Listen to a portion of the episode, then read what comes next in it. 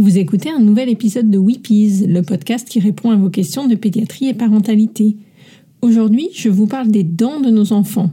Quand poussent-elles? Quand tombent-elles? Comment en prendre soin? Comment soulager les poussées dentaires?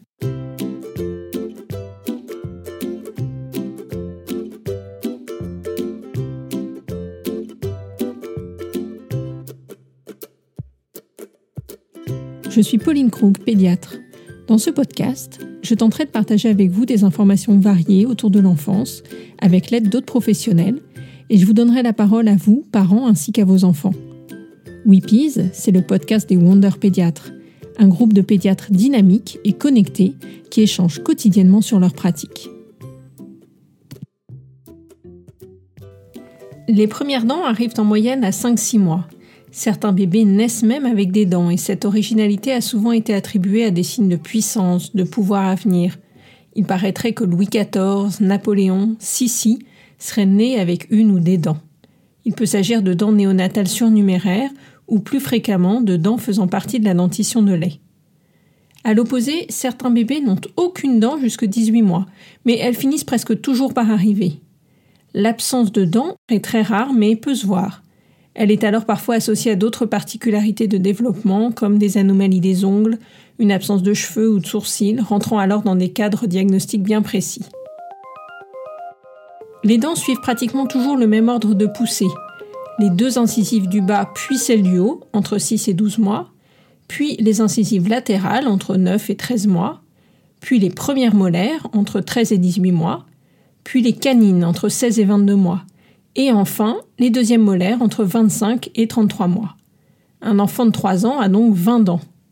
On commence en général par observer la gencive qui devient plus épaisse, on parle de doublement. Les dents suivent de près ou de loin. C'est à 6 ans qu'apparaissent les molaires définitives, dites molaires de 6 ans, puis à 12 ans les molaires de 12 ans, portant à 28 le nombre de dents. Et enfin, les quatre dernières molaires, dites dents de sagesse, apparaissent ou non à l'adolescence. Les dents commencent à tomber vers 5-6 ans avec là aussi des extrêmes. Si les dents tombent tard, mais que votre enfant n'a pas mal et que les gencives ont l'air normales, pas d'inquiétude. Continuez à être assidu dans le brossage de dents et il n'y a pas forcément besoin de consulter un dentiste. On n'arrachera une dent de lait que si elle gêne la poussée de la dent définitive.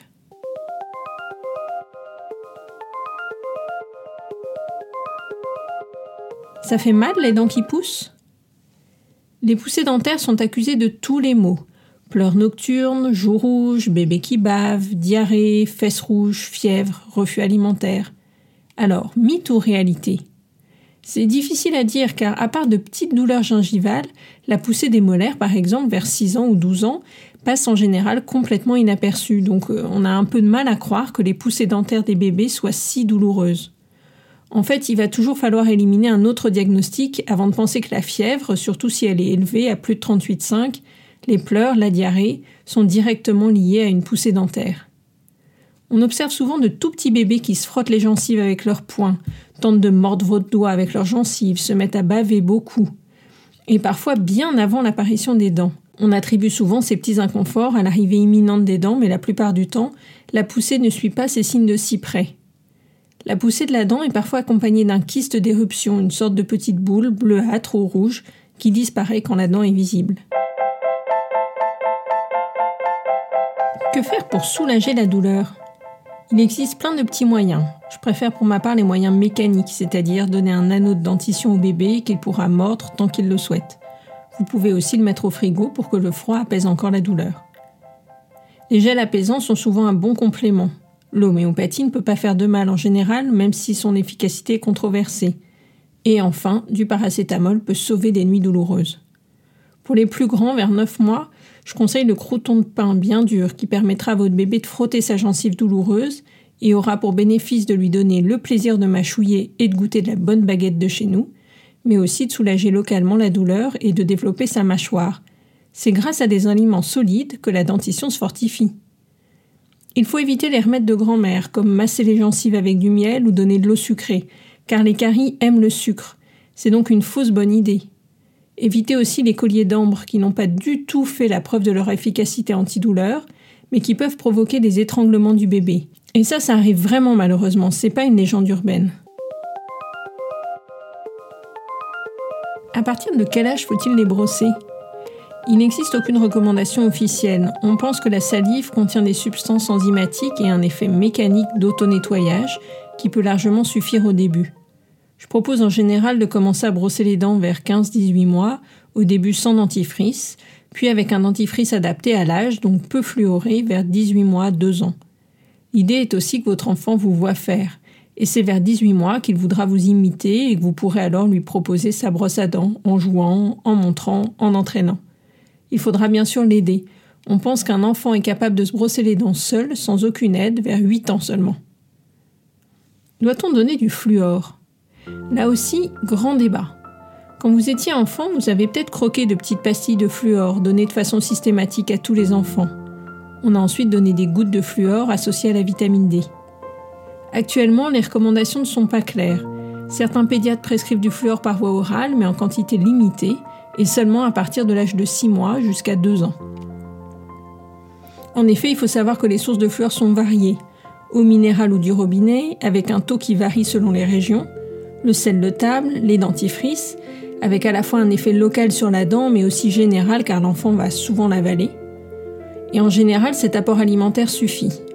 Votre pédiatre pourra juger en fonction de votre région et des antécédents de carie chez les parents s'il faut mieux donner un supplément ou non. Et parfois, le dentiste pourra prescrire du fluor en application locale sur les dents. En tout cas, après 6 ans, le fluor pris en comprimé par la bouche n'est pas indiqué. Le risque est de voir apparaître une fluorose, un surdosage, qui donne des taches blanches irréversibles sur les dents et parfois même une destruction de l'émail. Parlez-en avec votre dentiste en cas de doute. Existe-t-il des maladies spécifiques des dents? Oui, bien sûr. C'est pour ça qu'on conseille à tous les enfants une visite précoce chez le dentiste, même sans symptômes. Certains pédiatres et dentistes préconisent cette visite à 3 ans. Moi, de mon côté, je dis plutôt 5 ans pour que l'enfant ne soit pas effrayé, mais commence à avoir des conseils de prévention adaptés à son âge avant l'arrivée des dents définitives. Une fois par an suffit en l'absence de pathologie particulière. La maladie la plus fréquente, vous la connaissez, c'est la carie dentaire. Il s'agit d'une infection bactérienne qui provoque un trou dans la dent. Les caries peuvent apparaître dès le plus jeune âge, y compris sur des dents de lait. Les bactéries peuvent être transmises du parent à son enfant au cours des contacts rapprochés comme un bisou, mais aussi quand l'un des parents suce la tétine de son bébé en pensant la nettoyer. Donc, faut mieux éviter. J'incite aussi les parents à ne pas coucher leur bébé avec un biberon dans le lit, que le bébé aura tendance à téter toute la nuit. Le sucre contenu dans le lait nourrit les bactéries responsables de caries sévères précoces, parfois multiples et d'évolution rapide. C'est ce qu'on appelle le syndrome du biberon. Il existe aussi des maladies moins connues, très spécifiques, comme la MIH, hypominéralisation des molaires et des incisives, une anomalie de l'émail. En France, elle concernerait entre 15 et 18% des enfants de 6 à 9 ans.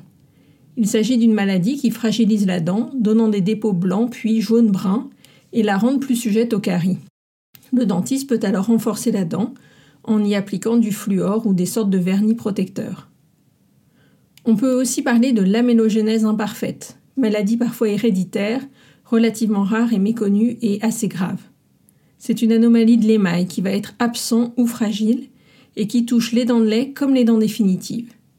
Les dents apparaissent comme friables, tachetées et même douloureuses, impliquant de nombreux traitements lourds pour les protéger et les restaurer.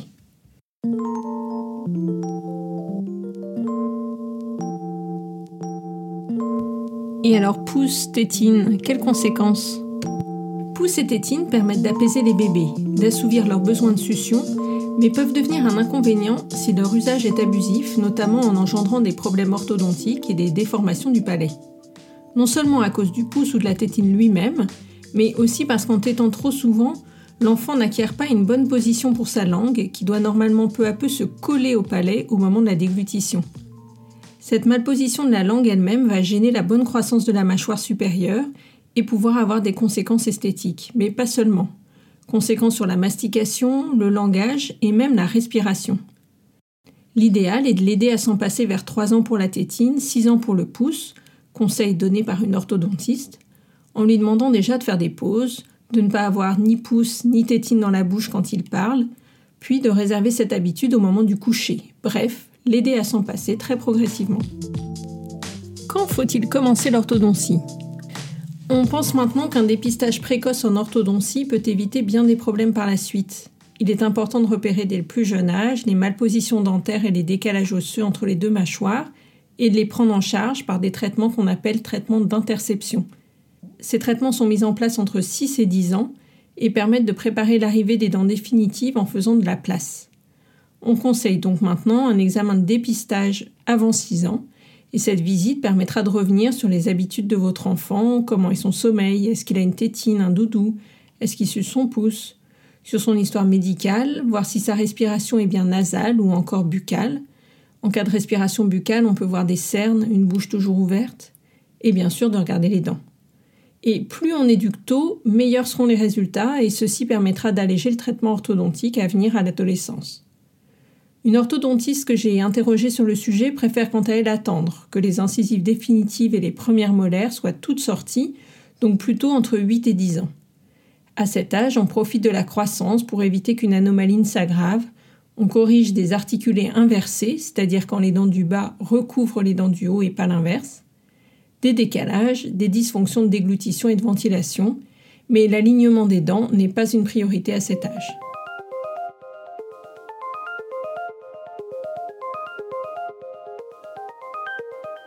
Que doit-on faire en cas de traumatisme dentaire? Les enfants sont bien sûr particulièrement exposés au traumatisme dentaire. Ils courent, sautent, jouent, cognent. Attention, car même si on observe qu'un saignement minime ou un gonflement de la gencive, certaines lésions ne sont pas visibles. Et par exemple, si la dent de lait s'enfonce dans la mâchoire, le germe de la dent définitive peut être abîmé.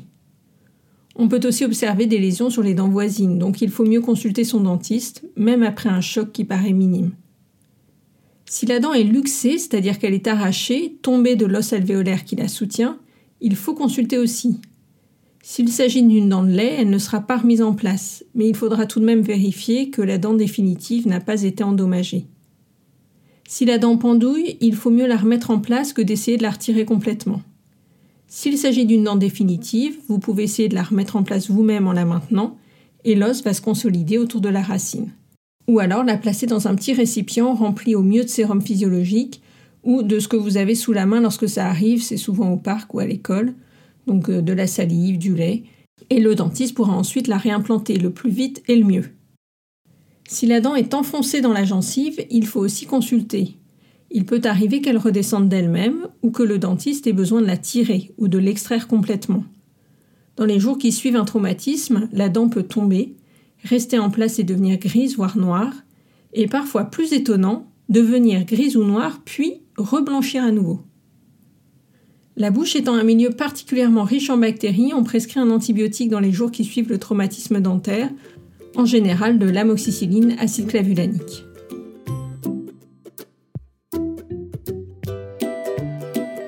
Maintenant, vous savez presque tout sur les dents, et la petite souris n'a qu'à bien se tenir.